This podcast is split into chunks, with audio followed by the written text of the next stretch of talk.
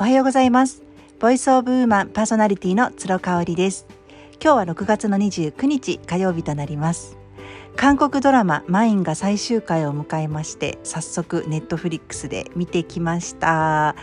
えーと、ちょっとネタバレになる可能性もありますのでこれから見ようって思う方はあのー、見た後にぜひこのレビューを聞いていただけたらなというふうに思っています。すごい面白かったんですよね。もう1話目からだいぶ引き込まれた久々のドラマでした。私ね結構天の弱なのかいわゆる日本でも韓国でも大ヒットしたドラマにはまりきれないっていうね経験がありまして。愛の不時着もねダメだったんですよね。なんか6話ぐらいまで見たんですけど全然ハマらずにもうそのまま見るのをやめてしまったっていう経験があります。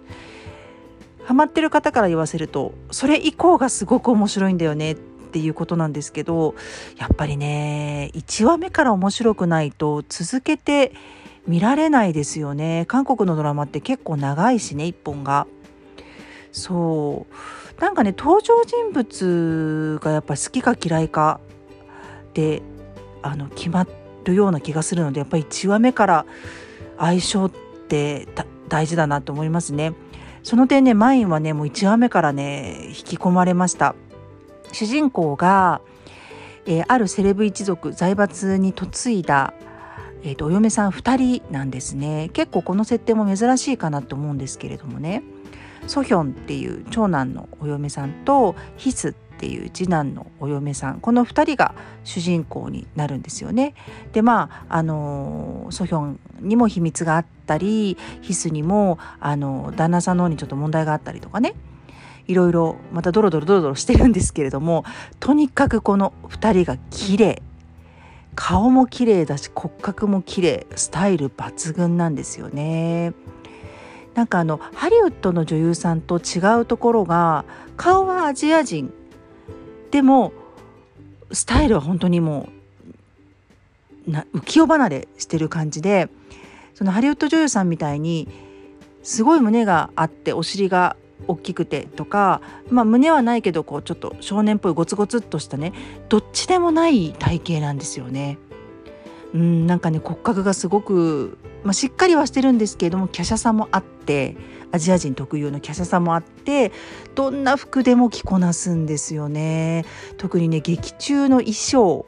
小道具が最高です。もうハイブランド尽くしなんですけどね。デルボーのカバンだったりとかあとシスター修道女のねこの人がずっとエルメスのバーキンを持っていたりとかね。あとロシャスのドレスを着ていたりとかバレンチノが出てきたりとかもうね本当に毎回毎回違う衣装で目の保養ですね。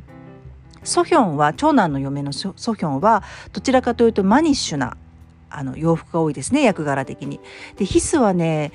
またねいろんな格好するんですよねなんかタイトな服を着たりすごくこうリラックス感のあるカフタンドレスを着たりねうんなんかどれもこれも本当にため息が出るぐらい素敵でしたなんかそれを目当てに見るだけでも本当に一見の価値があると思いますねあとねやっぱ韓国ドラマの魅力っていうのはあの登場人物主人公も含めてなんですけどなんかこう一貫していい人ただのいい人っていうのが一人もいなくってねなんかこう人間のドロドロしたところとかをうまくみんな持ち合わせているんですよね。なんか日本のドラマって結構いい人が多い気がしませんか？うん。なんか韓国ドラマってねキャラ立ちがすごくってうん。なんかみんながみんな闇を抱えながらも一生懸命生きてるっていうねその姿がなんかちょっとこう共感を呼んでるのかなって思うんですよね。ね必ずこういう財閥系のドラマで出てくるのがもうとにかくあのわがままでそうなんかこういうかしたらあれですけど特にね才能も取り柄もないけれども財閥に生まれたがためにあの恩恵をこあのもらってるみたいなねそういう人物いますよね。そうあのソヒョンとヒスの義理の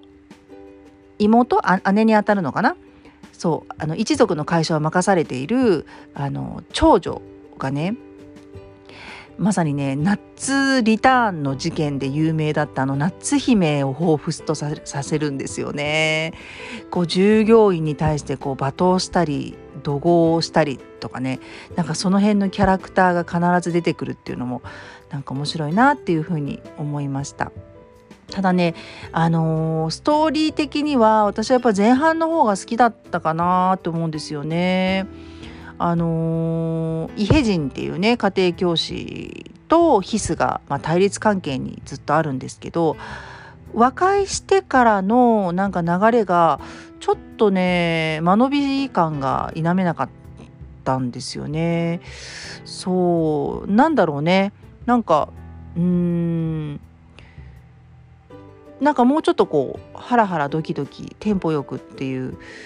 前半と比べると後半がなんか違ったかなっていう感じがするのでなんか最終回もうんそっかっていう感じで終わりましたね。まあハッピーエンドはハッピーエンドなんでね良かったとは思いますけれども。そうそんな感じでね韓国ドラマってねすごいハマっちゃうので私見るもの本当に精査して選別して見てるんですけどね。マインは久々に心ときめく感じでしたね。もうねお屋敷も本当にすごいスケールでねあのお庭にクジャク飼っちゃったりとかしてるしね。で別宅と本宅本邸をねゴーカートで行き来するっていうね。面白いですね。あとヴィンチェンツォとかキム・ヒショはなぜでしたっけ？キム・ヒショ見てる方はねあって思うと思うんですけどヴィンチェンツォに出てきた美術館が、えー、本宅と同じ撮影場所だったりとかあとねあの若い2人がね落ち合う場所があるんです。メイドさんと恋に落ちちゃうね。男の子が落ち合う場所がねあれキム秘書の、あのー、社長さんのねお家と全く一緒だと思うんですよね。なんかそんなのも気づきながら見るとまたおあの面白いかもしれないですね。はいということで今日は、えー、韓国ドラマ「マイン」のレビューをお届けいたしました。最後まで聞いていただいてありがとうございます。